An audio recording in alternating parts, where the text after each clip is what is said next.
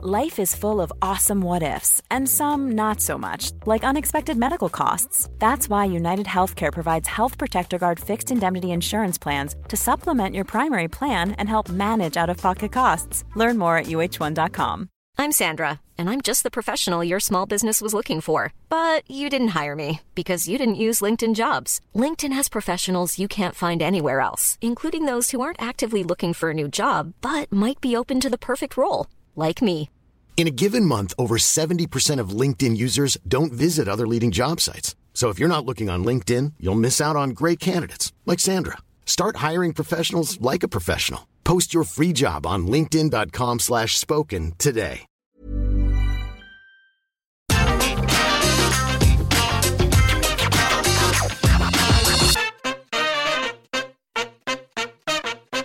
There's a reasonable argument to be made that AEW's spiteful anti WWE moves are, well, best practice at this point, and not just because Pata sells tickets and t shirts. No matter what people say about the divisive or tribal discourse amongst wrestling fans, critics, and even the performers themselves, it always was the natural reality of a duopoly. Those that didn't see it coming didn't watch enough documentaries about the Monday Night Wars, and WWE produced about 300 of those bloody things with the confidence of a company that was never going to be challenged again. And then, well, this happened. I'm Adam Wilborn from What Culture, and these are 10 anti WWE moves AEW made out of spite. Number 10, Santana Garrett versus Tay Conti. A callback to an NXT encounter with significant Wednesday Night War lore, this contest was booked on a night loaded with two sided spice and spite. A supersized SmackDown was set to go half an hour longer on Friday, the 16th of October, potentially throttling a portion of Rampage's regular crowd. The Blue brand loaded up the show in anticipation, resulting in AEW unleashing a free YouTube show that included Bryan Danielson versus Minoru Suzuki and Santana Garrett versus Tay Conti. While one was the very definition of a perfect random pairing, the women's match was the total opposite. More than just being an attempt at bettering an old NXT clash, Garrett Conti was the first thing that ever defeated WWE in a viewership quarter hour in the earliest days of the two sides going head to head. On an evening defined by the ongoing niggle, this was the deftest dig. Number 9, Max Caster's rap. And not even that one. Though far from the most offensive remark Max Caster has made during his AEW tenure, the references to the latest bout of WWE releases were certain to create controversy outside of its original intent. Coming ahead of Anthony Bowen's contest with Bryan Danielson, Caster referenced the fact that it was Bryan's real father in law, John Laurinaitis, that signed off on yet another bout of cuts. This was punching up to one of WWE's chief authority figures to get under the skin of a family member. But various fans across Twitter didn't see it that way. The comments were viewed by some as yet another petty point scoring attempt rather than a valid shot at the villains at the top of the WWE tree. Number 8, the brass ring. An infamous Vince McMahon maxim there to be shot at, the prop choice was a major self own. Yes, having a literal brass ring up there scanned as the dig at the opposition it was, but the wrestlers were still booked to want to claim it, and it looked stupider in Scorpio Sky's hands than it ever did hanging from the ceiling. Sky looked, for all intents and purposes, like he was holding a bloody Sonic the Hedgehog ring or a Piles cushion.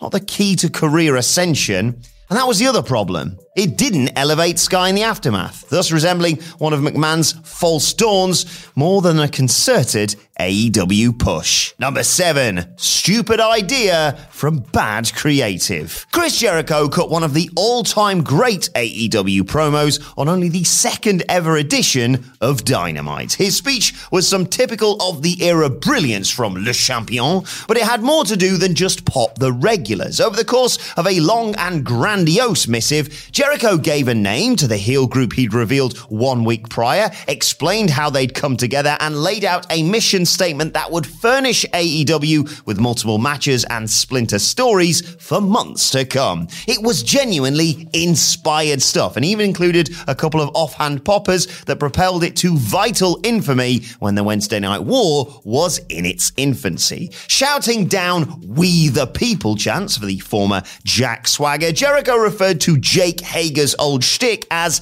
a stupid idea from bad creative.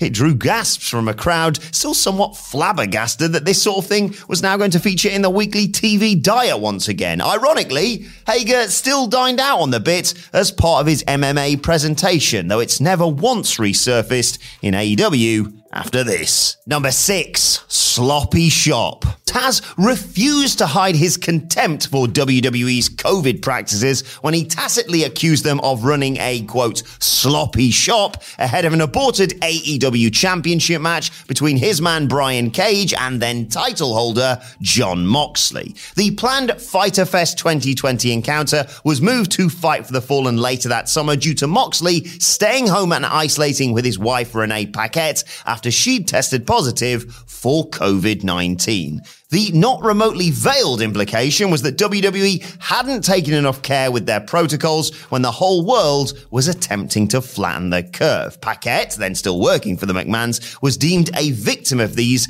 as was the cancelled match when husband Moxley played it safe. Number five, Papa Buck's t-shirt. There's little worse than when good people get so far up their own bloody arse that they suddenly don't seem so nice. That was absolutely the case during this transitional period for the Young Bucks in 2021. Caught between Kenny Omega and Don Callis before turning heel and, well, linking up with both of them, Matt and Nick Jackson were rebuffing the latter's slimy attempts to get them on side. This extended to pretending to pie off a t-shirt he had made, ostensibly in their injured father's honor. Of course, there was more to the story. The shirt was adorned with do not slap leg when kicking. It was hastily put together following news that this exact edict had been passed down to WWE wrestlers from management. The leaked memo made for some good discourse in the days that followed, and AEW were quick to pounce on it with a prop that actually went briefly up for sale in their flog everything ever online shop. Number four, blood and guts. Here is what Vince McMahon said to investors in July of 2019. WWE will not do blood and guts and things of that nature,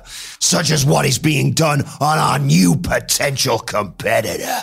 I can't speak for TNT, but I can't imagine they'd put up with that. Goodness, how does he ever have a voice? TNT were more than happy to put up with that in 2021, though, presenting the first iteration of the match on TV as what many thought would be the payoff to the feud between the Pinnacle and the Inner Circle. Yeah, how wrong we were about that one. Oddly, this wasn't even as shocking as it once might have been, though. AEW were a little too liberal with the claret either side of the contest, normalising what would have otherwise been a break from the norm. There have been far more dangerous moments in other matches for McMahon to feign concern over than what took place in the double cage. TNT, they of a network utterly thrilled about Dynamite's ratings, still haven't protested. Number three, Khan versus Khan. Extending outwards from the authority figure he'd played on Impact Wrestling, Tony Khan brought his big talking bollocks to his own organization in a strange and out of nowhere promo at the expense of Vince McMahon's newest right hand man. The May speech came after Khan read in the Wrestling Observer that the WWE representative had been speaking to New Japan Pro Wrestling about a possible working relationship. Khan laughed it off, noting that he'd been featuring New Japan wrestlers on his show for ages and was in negotiations for the future status of his IWGP US champ, Jon Moxley. Predictably, the WWE New Japan relationship rumors amounted to absolutely nothing, and Khan's general demeanor towards his opposition looked even more pointed in hindsight. Number two, Throne Breaker. All Elite Wrestling's sole purpose wasn't to differ from the market leader, but Cody's placement in the company absolutely had to exist in direct opposition to his time as Stardust, Dashing, or whatever bollocks they were saddling with for all those months. Smashing a skull and iron cross adorned throne with a sledgehammer scanned as a yeah, direct hit towards Triple H, but by 2019, the game wasn't considered the enemy of their potential elite excellence. His NXT would eventually be slain by AEW in a fairly one sided war, but Vince McMahon simply didn't have any iconography as evocative and literal. Just about every other company had over relied on ragging on WWE as part of its modus operandi. AEW set out its stall to change the universe, and this, they didn't feel all that different. Number one, the undisputed era. A November 10th, 2021 segment that teased so many cool things without promising a single one. Adam Cole's reuniting with former Undisputed Era stablemate Bobby Fish proffered the prospect of Red Dragon versus the Young Bucks, a Super Kliq Undisputed Era combo stable, and a Cole Fish team or match all within the next several months. This was all really, really cool. Unfortunately, they just couldn't land the killer line. In summarizing the state of play, Cole noted, in AEW, there's no dispute. It's the era of the elite. It got all the words in and the order of them made sense, but it was the most scripted anything on the show all night felt because of how obviously scripted it was. There no doubt will be loads of reference to NXT as more former wrestlers from the brand make the jump. But the new coolest destination for all pro wrestling should really think carefully about how it gained its reputation rather than luxuriating in the spoils. Roundabout Season 2, presented by Nissan, is live now, and we're back to share more stories from the road and the memories made along the way. We're talking rest stops, if we're stopping to get gas. You will be timed. Misguided plans. I grew up in the city, so I have like, you know, a healthy fear of real extreme darkness. a lot of laughs. Y'all weird, but you, yeah, you, you were different. And so much more. Listen and subscribe wherever you get your podcasts. When you need mealtime inspiration, it's worth shopping Kroger, where you'll find over 30,000 mouthwatering choices that excite your inner foodie. And no matter what tasty choice you make, you'll enjoy our everyday low prices, plus extra ways to save, like digital coupons worth over $600 each week. You can also save up to $1 off per gallon at the pump with fuel points. More savings and more inspiring flavors make shopping Kroger worth it every time. Kroger, fresh for everyone. Fuel restrictions apply. ACAST powers the world's best podcasts. Here's a show that we recommend.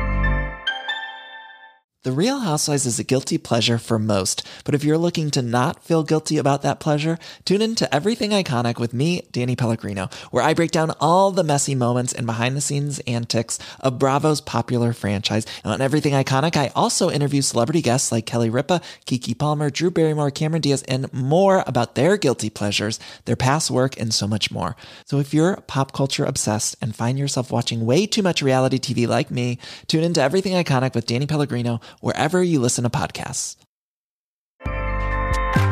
ACAST helps creators launch, grow, and monetize their podcasts everywhere. ACAST.com.